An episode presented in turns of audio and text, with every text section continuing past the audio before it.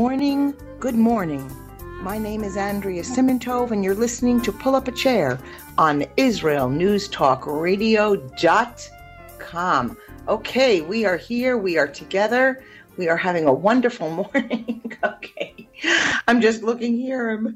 I was, forgive me, I mean, serious things going on. It's a serious show, but uh, I was laughing because. Um, I just was taking it very slow this morning, thinking we have all the time in the world, all the time. And suddenly it's 60 seconds. We're going to be on the air. I'm just trying to make sure that all of the special buttons that they have in this studio are all lying. So if we hear beeping and craziness, you'll let me know. All right. So first of all, let's let me just tell you that the skies are clear this morning in Eretz Israel. I think about it as oh let it be an omen. Let it be an omen to inner clarity, outer clarity, spiritual clarity. clarity. Um, we all know what we're praying for. We all know what our tefillot include. I think that, well, I think that we, our prayers have changed. Even if we've only changed our prayers once, or remember to be less self centered in our tefillot, in our beseechment of heaven. We're shifting, we're changing, and that is because we are made of flesh and blood and created B'Tselem Elohim in God's image. Not that God has a gel manicure or that God has a long flowing beard. But we are created in God's image of all that we can be. And when we practice the art of pausing, pausing before we speak, pausing before we interact, pausing before we dress, pausing before we pray. My goodness, the lessons that we are receiving from heaven in every corner of this world, regardless of which corner we live in. Sometimes the weight and the clarity is more than I believe that I can even handle. All right, so let's first say Boker Tov, good night, good night. It's late at night. Well, on the West Coast, it's only nine o'clock, but on the East Coast, it's midnight in the U.S. Very happy to have you joining us live. The UK is with us this morning, chilly morning in the UK. Good morning, Canada. Switzerland has joined us. Ethiopia today. Very nice. Our brothers and sisters in Ethiopia hopefully are listening in. Boker Tov, Eretz Israel. Jamaica has joined us again. For some reason, the monitor, the board says that Europe is with us. All of Europe, every corner of Europe is with us today, including Spain and including Australia. Hopefully, South Africa will join us soon and we can get this show on the road or this road on the show. Okay. Um, we always try to keep it upbeat. We have a lot of upbeat things to share. And yet, despite that, we can't ignore the reality of these mad, twisted, hafuch al hafuch, inverted in, on inverted, backwards on backwards days. You know, it's no longer enough to say the emperor is naked and why is no one getting it? Um, you know, that train left the station. Remember, they used to say Big Brother is, you know, Big Brother is listening in. Big Brother has moved in. Um, this morning, I want to share just something a little bit, a little bit personal, not too personal, not too intimate. Not that I have anything so personal or intimate actually going on, but um, a couple of eye-opening things that I love sharing with you because I like when you write to me at Andrea at IsraelNewsTalkRadio.com and you tell me about these little pings in your life that absolutely are life altering. And I had three of those little pings this week. one um, one was there's a neighbor. We have a neighbor here in the building, and um, she fights with everybody. Everybody fights. Very, you know, there's a lot of we would say easily so so self righteous. It's couple of women in an apartment, and always fighting, always fighting, very very aggressive. And I, thinking that I was better than everybody, I said, "Well, I never fight with her." Well, guess what? We've had our altercation, and it's uncomfortable. There are people that are comfortable in this, in the arena of rage. They're always angry. They're always, know, they say, well, what do I care? I don't talk to him. And it's like a big, we say it's a big mile. It's like a badge of pride. I don't talk to him. But I grew up in a world where, like, if you don't talk to somebody, that's not a badge of pride. It means that something is discordant, something is off. And when you run into a neighbor in the parking lot, in the elevator, I know that this is familiar to somebody listening in, in the corner grocery, the bodega, and you are at odds with them, it's awkward. And my goodness, the world is awkward enough. And it was funny. I ran into this neighbor. We sort of like kind of crashed into each other at the mailboxes. And for a moment, I remembered that we're not speaking.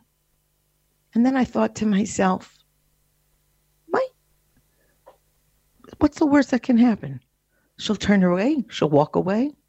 Have I never been hurt before, never been embarrassed before, never been uncomfortable before? It's the story of my entire last 40 years. Um, and I said to her, Oh, hello, how are you? How's your mom? And it came from a very sincere place.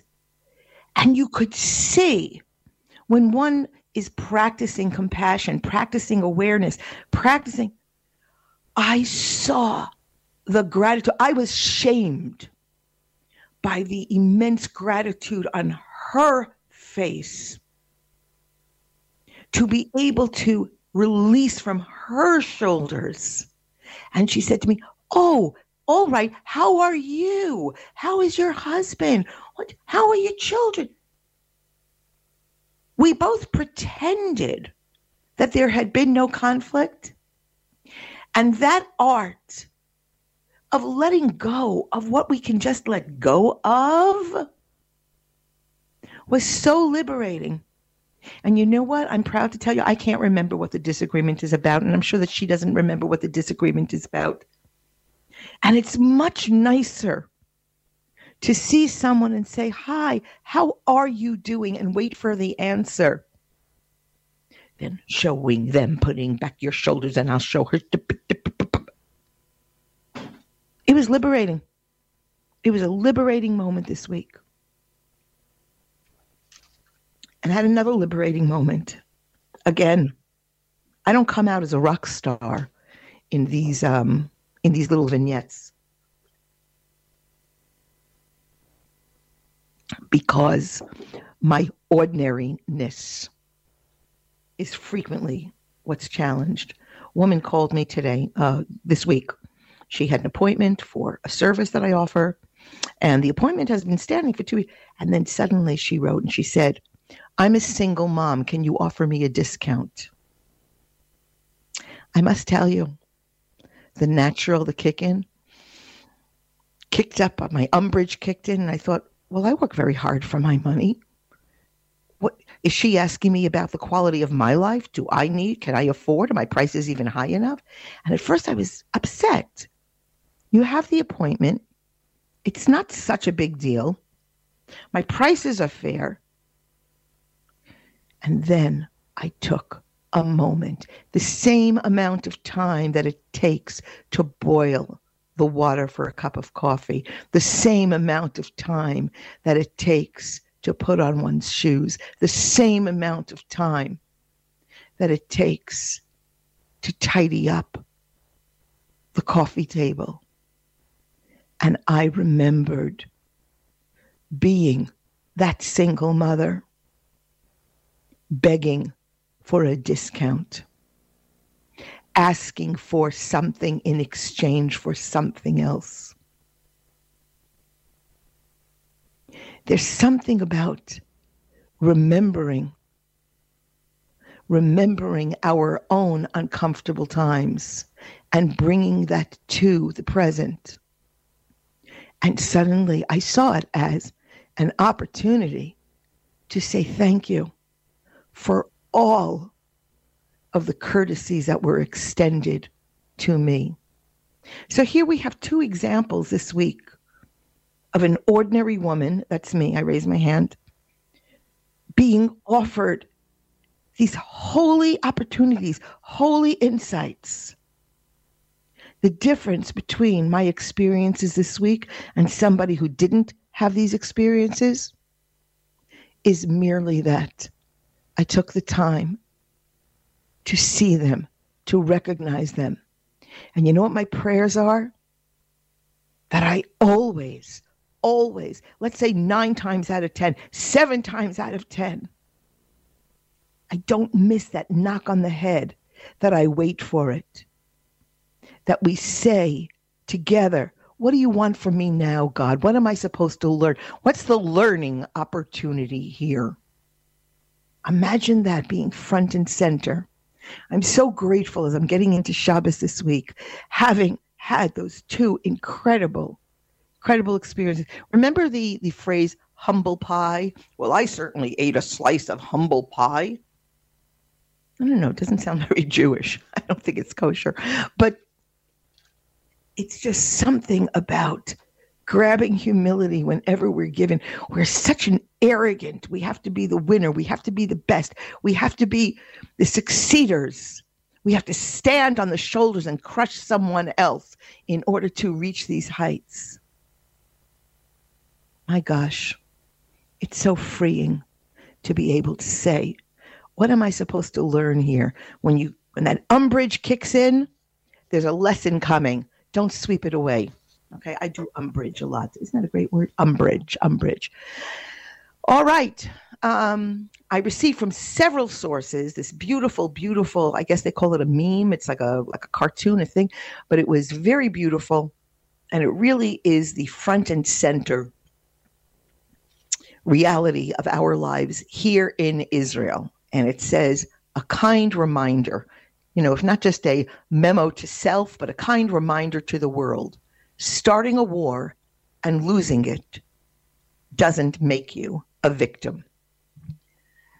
Okay, put that one in your pipe, right? So, um, someone sent me, I don't know, I had seen this before, and then it was a beautiful reminder. Someone sent me a, um, a list called the 10 Steps to Greatness uh, by Rabbi Avigdor Miller. And um, I know that I myself have read quite a few essays of Rabbi Miller. Um, I must have read a book or two, but can't remember. But I really wanted to share this with you because I know that Ronnie and I have been talking about it. And I think that all of us listening in, let's see, if everybody listening into the show live and listening in on podcast gives at least consideration to a couple of these items, my gosh, we will turn the world on its glorious head. So, number one is to spend 30 seconds a day thinking about the world to come, Olam Haba. Two, to say at least once a day, I love you, God. I love you, Hashem. Three, once a day, do an act of kindness that no one knows about. That's huge. Excuse me. Number four, say something to encourage someone. Five, at one meal, if possible, say or at least think that you are eating l'shem shamayim to have a greater awareness of God. The next is to be aware of the principle that man was created in the image of God.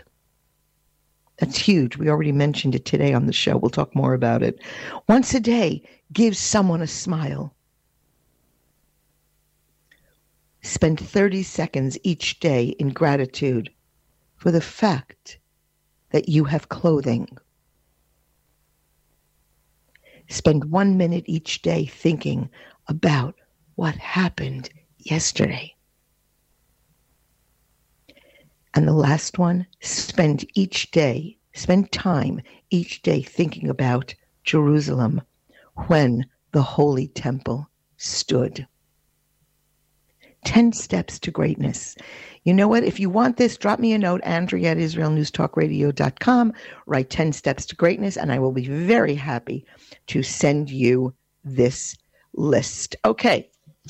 Um, I have to apologize. I'm apologize. I'm going to be doing a couple of quotes today. Things came across my desk, things that absolutely paralyzed me, paralyzed me with pleasure, paralyzed me.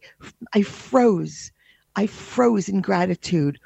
And in two of these cases, I do not know the people of you know who I'm who I'm quoting. So I do want to say to people when you're posting things, when you're sending things to other people that you feel would inspire them, and Hashem knows I get a lot of this inspirational stuff. Andrea, mention this on the show. Andrea, you have to listen to this. Andrea, do this. Sometimes they do not include the name or the source of the speaker. Um, frequently, I don't use them because if I can't back it up, but then I realized I have a brilliant group of friends listening in. So if you know the names of these people, send me the names and I will credit them at a later date. Saw a lovely video having a sip of coffee. One moment, please. Remember, it's only after seven in the morning live. And um, I know that we have a lot of non Jewish friends listening into the show, listening into this station. Really, a lot of non Jewish friends here at Israel News Talk Radio. So, someone sent me this video of a woman, young, beautiful girl, converted to Judaism, as you'll hear later on. She comes from Texas. And um, she tells a story. She converted, and now her non Jewish father is supporting her husband's learning. Okay, and let me just give you a preface. A kollel, a kollel is a house of learning. It's a rabbinical study. It's a rabbinical studies program. Really great yeshivas have kollels. So you have to know the lingo. So here she says, this lovely woman whose name I don't know, but I know that one of you great listeners will let me know. And she, this is her whole speech. We were in Shana Rishona, the first year here in Israel. I was expecting my first child, and my dad came in for the birth because he wanted to meet his first grandchild. And we were so broke. We were trying to keep it a secret how broke we were because how is my father going to understand that my husband is in Kollel, that he's studying full time? How is he going to get that? So my father came, and my husband is kind of warming up to him and saying, showing him around the house and saying, So this is the Talmud. This is what I learn. And we took him to the Mir Yeshiva. I, I digress here. The Mir is a magnificent, famous yeshiva in the Beis Israel section of Jerusalem. And she says, We take him to the Mir yeshiva where my husband is learning. And we had this whole thing going on with the apartment. We needed to rent a new apartment and we had no money for rent. Right before my dad left, he sat us down on the couch and he's from Texas. And he said, Listen, y'all, I can see something is going on here. He's not able to study the way he's forgive me my, my my bad texas accent. I'm sure i'll hear from you texans. He's not able to study the way he's supposed to be studying those books that he told me that god wants him to study. He's not able to study those books because of an economic issue so, what I figure is that God wants him to study those books, and the economics is keeping him from studying the books. So, from here on out, I'm going to just pay y'all's rent every month. And my dad paid our rent every single month so that my husband could sit and learn Torah. My non Jewish father gets the power of Kollel and the power of Torah learning. What do you think about that story? I have to tell you, it gave me goosebumps. It made me feel great humility. And it made me sad but determined for Jews, Jews who are possessors of the birthright by virtue of their just having been born halachically Jewish, according to Jewish law, who really have had no exposure to this. So there's something very humbling, very charming. And if you know who this is, please send me her name. Okay. Um, interesting article came across this week. Why aren't Arab leaders calling on Hamas to end the war? We've all given this some thoughts. You know, um, this past week, again, the Palestinian Authority leader, Mahmoud Abbas, called on Hamas to reach a deal to free the Israeli hostages, spare Gaza the additional death and destruction. And this move, considering it came from Abbas, was clearly, it was really kind of chutzpahdik. It was a very brave move, ironically, on his part, because while Hamas is distressingly popular among Palestinians, um, Abbas is very much not. But the question is why are the Arab leaders allowing this slaughter to continue? They understand that until Hamas is obliterated, there will never be any peace in this region. They get it. Why did Jordan's King Abdullah, who I have grown less and less impressed with every passing year, um, direct his words at Israel for, um, you know, continuing this war, and not Hamas, when he himself declared that the Gaza war would end, would you know must end. It's staggering. So obviously, there's a reason. I have my own thoughts why these reasons are. I know that as long as the blame is focused on Israel, this is not, you don't have to be a rocket scientist for this. You know, as long as the blame is directed at Israel, it keeps the Palestinians, paren sick, close paren, off of their borders. There's not one Arab nation that has made any effort, any effort, not a teaspoon, to absorb any of these refugees, these Gazan refugees. They're left to squant. What is it? Hold on a second. Just looking here. A little, oh, a little emergency. Studio emergency, but we nipped it in the bud. Keeping them from their borders. No concern. They're merely tools, tools for Arab propagandists. Let them rot in their own squalor. And while misguided, misguided, isn't that kind? Perverted, twisted, ill informed, and indeed sick, feel good woke leftists of the pro Palestinian ilk continue their rage and their fury and their call for the destruction of the Jewish state, Arab wealth is not squandered by giving aid, offering succor, to their brothers and sisters who, by their own efforts, are rotting and dying in Gaza.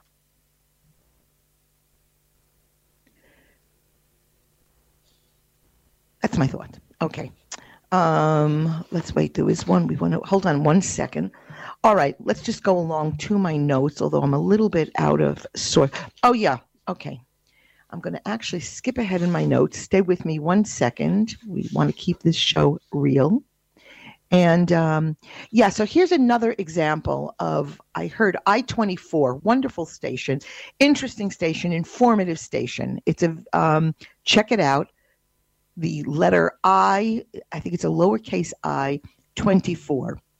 And so they had a representative, I believe, it is a government advisor, a uh, a native English speaker, and he spoke about the Obama administration in 2014. And this is again a quote. And again, I want to know what you think about it. You know, we're walking into walls here thinking, why are they not getting it? Why are they not understanding? So apparently, History has a very short memory. Politicians have very short memories, especially when it's not convenient. So I wish I knew this guy's name. Somebody will tell me. When President Obama, this is a quote, when President Obama felt that the United States was causing too many civilian casualties in Syria, and this was right after 2014 when Israel had just fought a very serious war with Gaza, President Obama sent the joint the Joint Chiefs of Staff to Israel for what was called the Lessons Learned program. Got that? I Googled it. It's a real thing. To learn from Israel just how in the world Israel gets the civilian casualties as low as it does, including in densely populated urban areas where humans are used as human shields. So, what we see, I'm still quoting, so what we see time and again is that the United States leaders will sometimes criticize Israel's actions, but when America actually cares about how to protect civilians, they look to Israel to teach them how to do it right. I don't think there's any question there. Um, yeah, all right. So, a professor, who is this professor? Um, professor um, Mauricio Karchmer. Karchmer. So he was a professor at MIT and he quit. He quit recently over the rampant anti-Semitism, the woke anti-Semitism at MIT. Not easy to get a job at MIT. Not easy to find yourself on its uh, professor, professorial roster. And yet he walked out because it was another context situation. And I am happy to announce this came from this week's uh, New York Jewish Week, uh, the Jewish uh, Telegraphic Agency. A Jewish professor resigned, and guess where he's going to be working now, boys and girls? Yeshiva University. We've had this discussion before. What happens? What is that wonderful Ivy League education? What is it worth? If our children are cowering, locked in libraries, putting triple locks on their dorm rooms, removing their yarmulkes, not wearing a Magen David, a Star of David, making certain there's no mezuzah on their door, eating in their dorm room rather than a kosher section of the dining room, lest they be outed. Indeed, is the Goldene Medina still Goldene for Yidden? Hebrew University, uh, Yeshiva University. So apparently he's a computer scientist, and he announced last month that he was quitting. He couldn't keep it up. And he was immediately snapped up by YU. He happened to have gotten, I think, his undergraduate degrees. I'm not sure. Watching the clock here. I'm not sure where he got his undergraduate degrees, but I think it was at Hebrew University. He taught at MIT from 1989 to 1995, returned in 2019 after working in finance, and we really wish him the best of luck going where he's celebrated, going where he's needed, and going where he is no longer afraid. All right, you all know how I feel about South Africa. Heartbroken as I see it sinking more and more into moral decay. And yet it's my second home, not because my accent indicates that I uh, am South African, but my husband is South African, many South African relatives by marriage. Three of my children lived for many years in South Africa, and one still is there. I have South African grandchildren.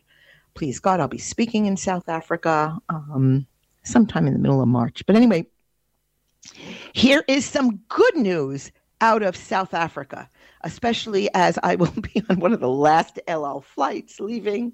And um, oh my goodness, look at who's joined us Mahar Epa, French Polynesia, and Santa Cruz do Sul in Brazil absolutely love it. I can can you feel the vibe? I'm I'm liking it a lot. Thank you. Thank you for listening in, friends, all of you. Um I think it's on this this coming Sunday. Is this Sunday the 25th? So anyway, apparently South African Christians are not going to be bullied by a bullying government. South African Christians, deeply God centered Christians, are holding a nationwide prayer for Israel.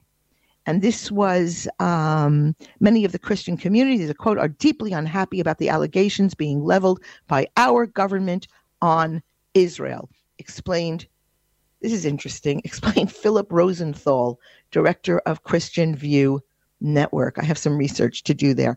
But anyway, according to this article, that I have no idea where I got it from, Hundreds of South African Christians are expected to gather in significant towns nationwide next Sunday to offer prayers for both South Africa and Israel, certainly two countries that deeply need our prayers. They intend to show solidarity with the Jewish state and to disassociate themselves from what they perceive as South Africa's unfounded accusation of genocide against Israel. I think we have completed that. If you ever want to know, I know that I have a friend in California. My friend Todd will frequently challenge me. He holds my feet to the fire, and I'm so grateful. He often asks me to send me the articles, send me the links to the articles I quote, and I'm happy to do it. Andrea at IsraelNewsTalkRadio.com. Happy to send it to you. Um, so that's good news out of South Africa. Very good news. Um, somebody said this week, I, I just loved it simplicity, simplicity. And it just said, the United Nations is on the wrong side of everything. My goodness, how simple. There's no reason to parse it. There's no reason to point a finger. Yeah, but you know, they really. I look back as a little girl trick or treating in my secular childhood on the streets of Queens, New York, carrying my little UNICEF box and raising, there was something so noble about it, raising money for children. To think what a stinking cesspool the United Nations is. It's not enough that we had to, that they had to point out, not arrest, not imprison, merely supposedly take away the jobs of 13 UNRWA workers who were known to be actively participating with the Arab butchers who slayed precious Jews on the morning of October 7th. No further sanctioning. But here, just this past week, we actually have a video. Go to the videotape of a Palestinian aid worker carrying the body, the dead body of a holy Israeli soldier on October 7th, carrying the body who had been gunned down in one of the kibbutzim. Okay? I don't have to name him. I don't have to give him the airspace. So don't even bother. If you hear UN, think cesspool. If you hear UN, think filth. If you hear UN, turn the channel. And if you hear UN, protect your wallet. Speak up. Say no. All right. Yeah, no more. No more Joe Biden. Palestinian state. They don't even want. Give me a second here. Two states, not a solution. as, as Douglas Murray says. It's part of the problem. All right, let's see now. Oh, Canada. Canada, we always say Canada is so nice. We have wonderful Canadians listening in.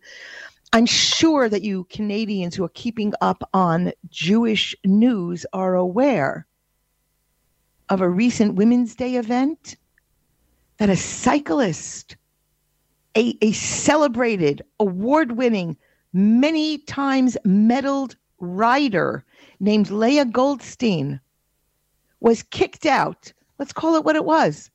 She was removed from the event, not allowed to participate in the Women's Day cycling event because, according to the organizers, quote, there's a small but growing and extremely vocal group, unquote, that took issue with Goldstein's service 30 years ago in the Israeli army.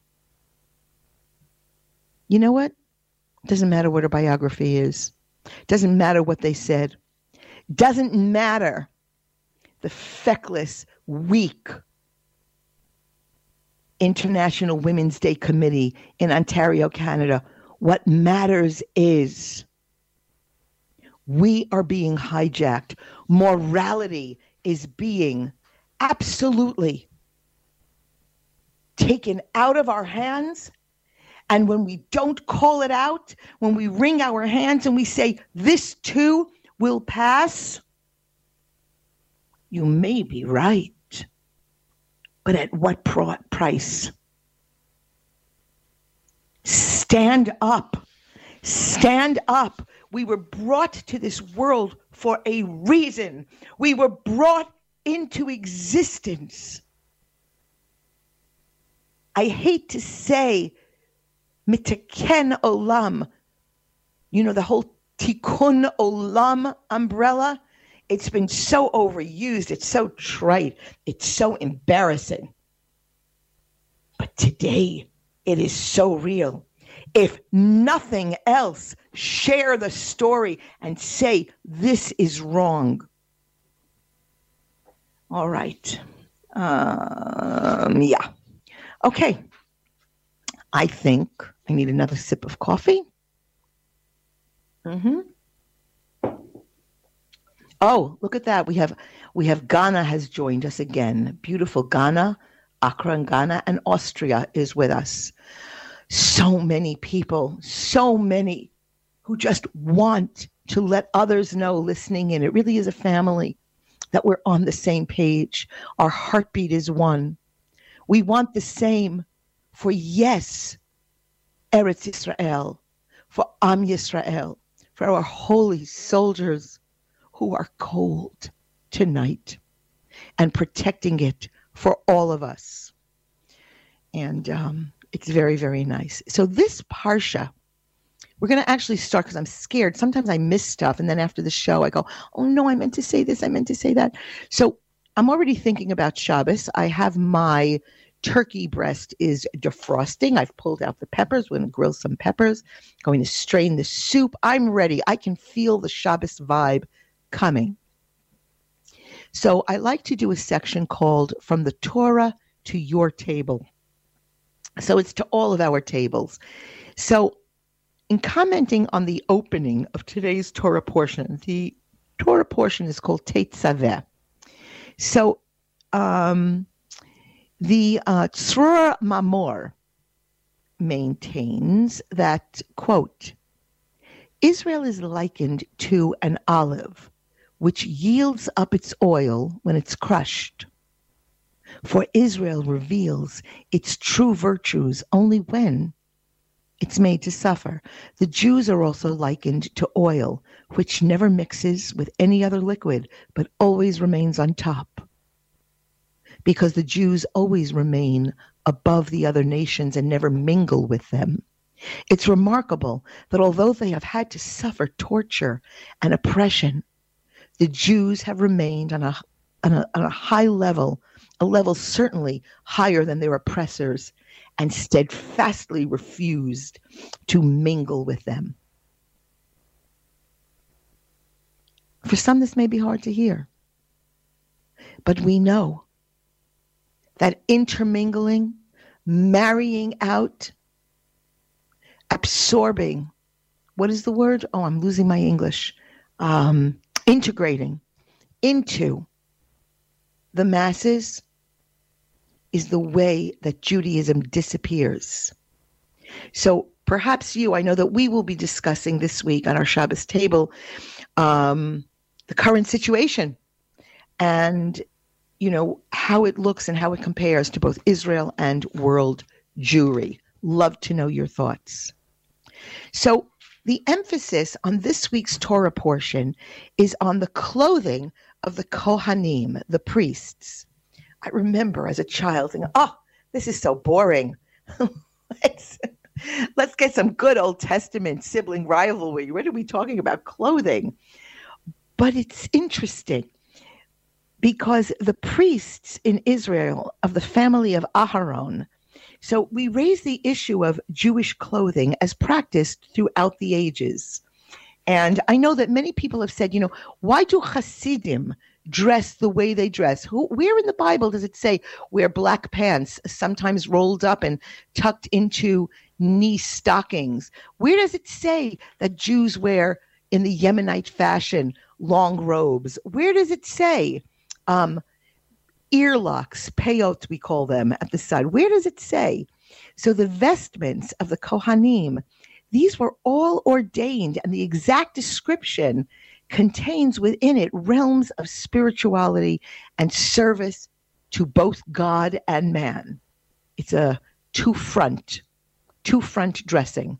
The garments that Jews have traditionally worn were always meant to reflect honor and glory on those who wore them, and of course, onto the entire household of Israel. In fact, according to Rabbi Wein, um, in Second Temple times, when there was no longer any remaining oint, uh, you know, anointment oil that could be used to inaugurate the priests, the Kohanim, into the service of the temple, the Talmud teaches us that putting on the vestments, the the the the clothing of the priesthood was was deemed to be sufficient to officially install them into their holy positions.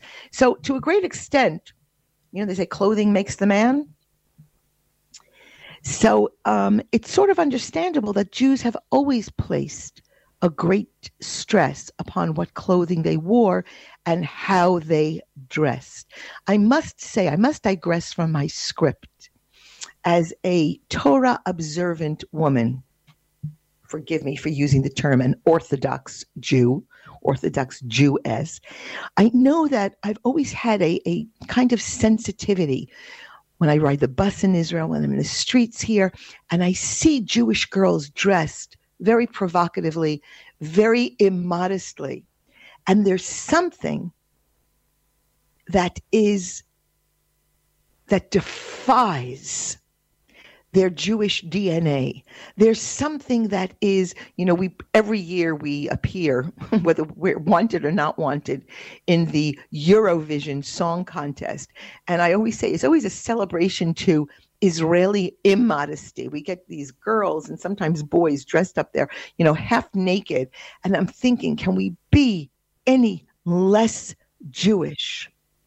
Um, so, anyway, we've always put great stress on modesty. And of course, the type and style of Jewish clothing varied, you know, over the generations and over the locations. This wonderful exhibit in the Israel Museum, our national museum, on Jewish clothing. Sometimes when I bring my grandchildren to the museum, they're not really interested in the art of Klimt or or um, or or or Jackson Pollock, doesn't speak to them. But when I take them to the Jewish clothing exhibit, they absolutely love it.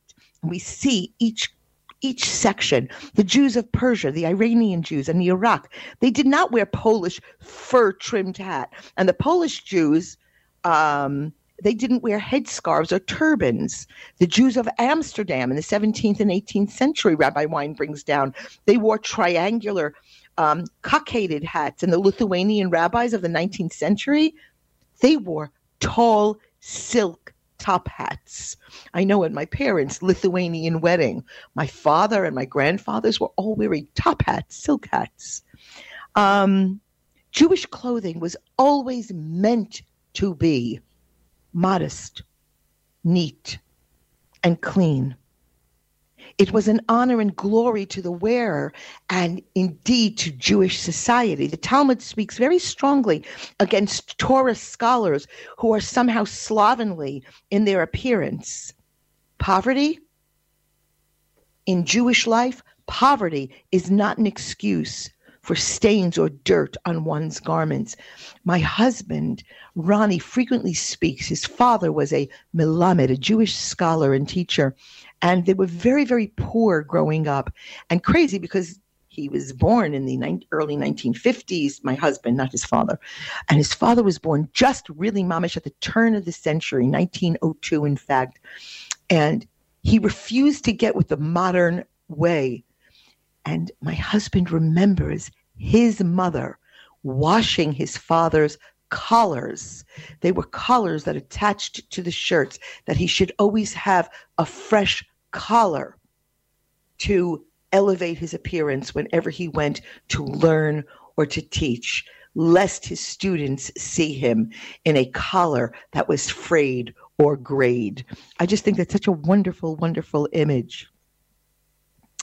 Um, so, as I say, poverty was never allowed to be an excuse for stains or dirt on one's garments. And in the temple, they used the clothing of the Kohanim to actually, um, it exhibited an element of holiness to them, even if they could no longer be worn. Clothing. Oh, I didn't know this. I just learned this that wicks for the candelabras, for the menorahs, in the Holy Temple were fashioned from the clothing of the Kohanim. So it was never looked at as being purely inanimate object. Uh, we know that we have the laws of shatnez. The war, the it's the laws of not mixing linen and flax. Well, to the naked eye, to the naked soul, aren't these indeed inanimate, inanimate objects? But Judaism is a religion that doesn't let anything pass as meaningless. And if we are even sensitive to the feelings and the attributes of plants and fabric materials, how much more sensitive should we be to the feelings of our neighbors with whom we're not speaking? The above might help you, it certainly helps me, explaining the importance of clothing, really kind of illuminating a sensitivity, how we should kind of act about it, and make us aware of the uniforms that Jews in the world and here in Israel wear and the what uniforms play in our communal and personal life. Every one of us and the groups that we belong to very funny. I remember seeing when I moved to Israel, I would see a woman in a in a modest jean skirt, low ankle socks, and sneakers, Nale Sport, tackies in South Africa. I knew she was American. It was her uniform. I'm sure that some of the Israelis listening in the show this morning are chuckling. Um, that the groups we belong to, we wear certain clothing and we should wear it with honor and glory. Therefore, not only treat our clothing with respect, but we should respect as well the wearers of the different types of clothing that conform to our traditions of modesty and Jewish pride. Um, looking right ahead here. Oh my gosh, we have more to cover. So, the Dayan Moshe Swift, in his book, Moreshet Moshe, he talks about the Megillah, Remember Megillat Esther? We're coming close to Purim. I know we're shocking. Purim, Pesach can't be far after that. But it's very important that we talk at this time. We're already in the month of Adar. And now let's talk about it for a moment and look at it through the lens of what is happening in holy Israel at this moment. The Megillah is this incredible, indeed miraculous story where God's name does not appear. And it's a story of a Jew bringing God back to a place where it had pretty much disappeared. A great revival, a return to Jewish practice, observance, a return to identification with the Jewish state. La Yehudim Hayata ora v'simcha v'sason v'yakar. To the Jews, there was ora, light, that is Torah, simcha, which is joy. That was the Shabbat and Yom Tov. Sason, gladness, that is milah, Jewish sacrifice, and yikar, honor, that is tefillin, Jewish magistry, the crown of God on everyone's head. This is what dictates God in everyone's heart. It's a call to every Jew not to forget his identity, not to forget his responsibilities, his obligations. That's the story of Purim.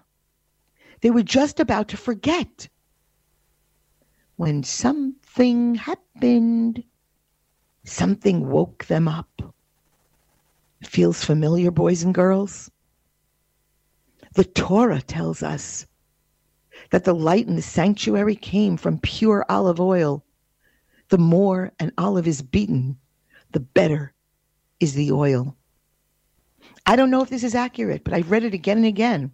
If you know about this, tell me that the finest pianos are made from wood that has been exposed and tested by the weather that it's this kind of a wood that provides the, the, the richest tones, the sweetest music, the best echoes.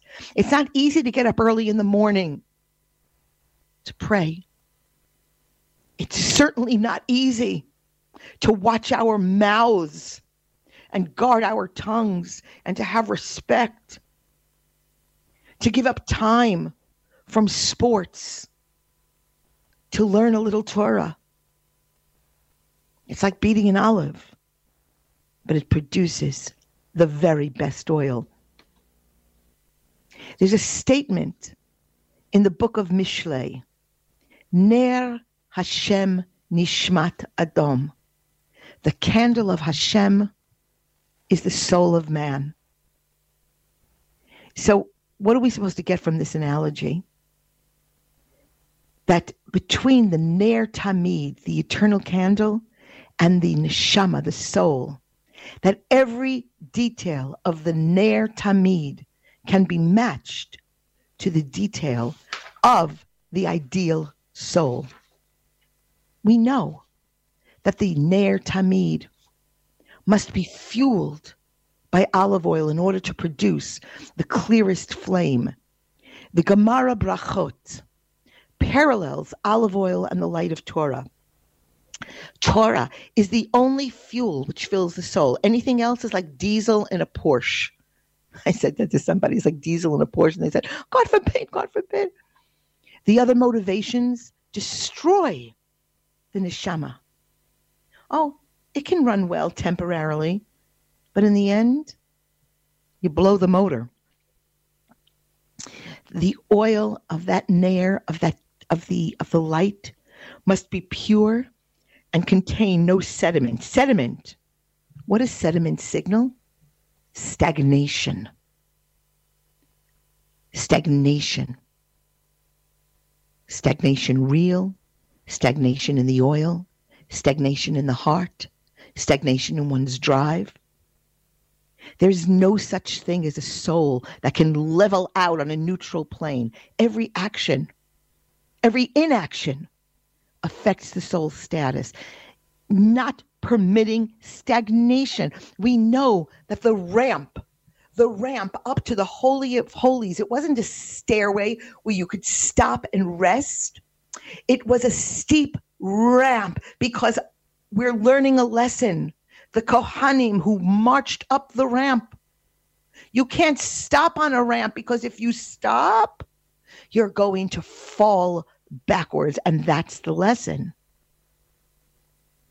There's no such concept as a minimum fulfillment of mitzvot, of the commandments, but like a person trying to survive on exactly a poverty line salary or a student who aims only for a grade of 65. I'm going to hold it there. The soul aiming for the minimum is more times than not going to slip underneath that line. The oil of that Ner Tamid has to be crushed from the olive oil and not be obtained from grinding, which produces the majority of olive juices. Similarly, although we are required to press ourselves to fulfill the commandments, there's no command to destroy ourselves in the process um, every Jew, every Jew has to fill the Laha'alot Ner, to try again, to light his candle. And if he doesn't succeed on the first time around, I tried. I did it once. It's not enough. That flame has to be rekindled until the fire is strong. More fuel has to be added. That final Ner Tamid specification is that the flame must always be lit every day. Every individual action should be pre-considered based on whether or not Hashem will accept the flame it produces. For all of us, may the merit of the millions of Nerot Tamid permanent flames bring the light of Moshiach. Shabbat Shalom or Mivorach from Jerusalem.